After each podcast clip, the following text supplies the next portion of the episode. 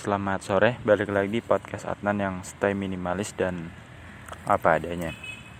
Banyak dari kita yang mungkin udah menginjak dewasa ya.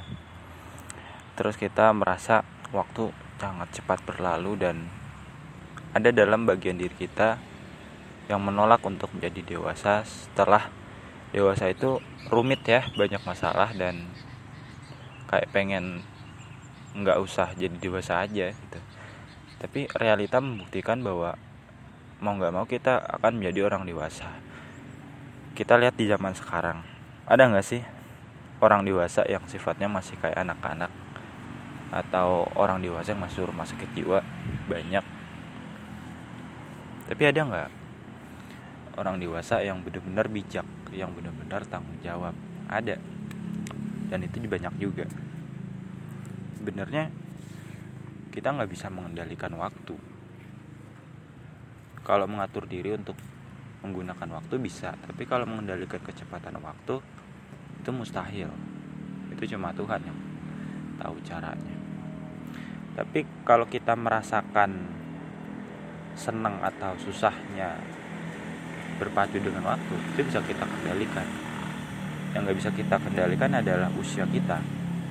Mau nggak mau kita akan menua akan dewasa memang sih namanya anak-anak kita kadang iri ya sama mereka. Mereka kerjaannya cuma main makan tidur buang air kayak nggak ada beban. Tapi itu sesuai lah sama otak mereka yang belum begitu berkembang belum bisa mikir kayak kita.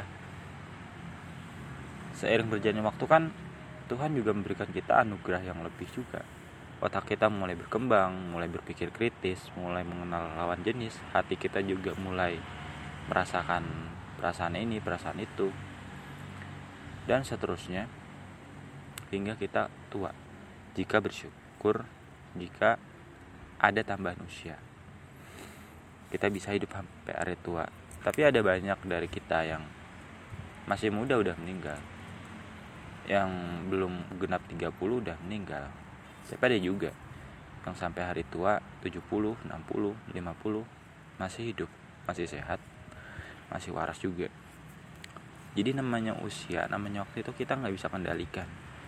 Mau kita menolak untuk dewasa mau menerima kita juga akan dewasa.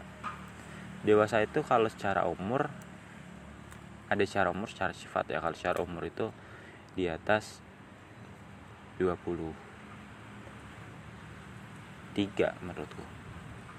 Jadi usia 0 sampai 23 itu belum dewasa tapi 24 ke atas itu udah dewasa.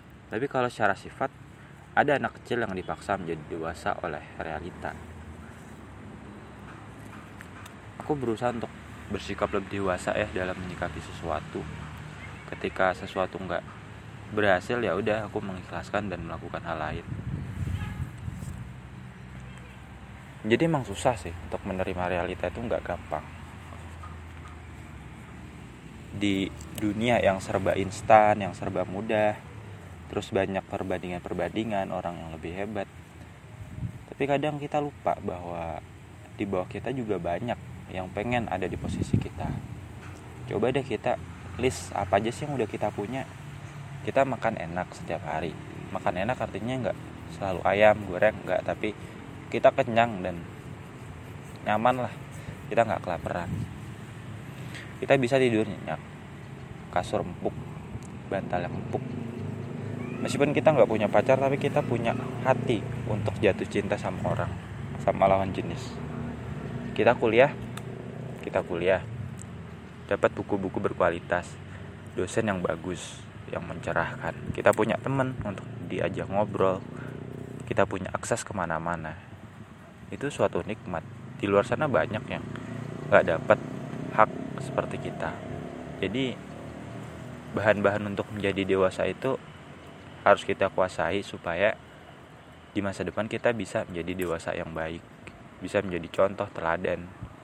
Karena kan banyak ya orang-orang yang harusnya dewasa tapi nggak bisa dicontoh gitu loh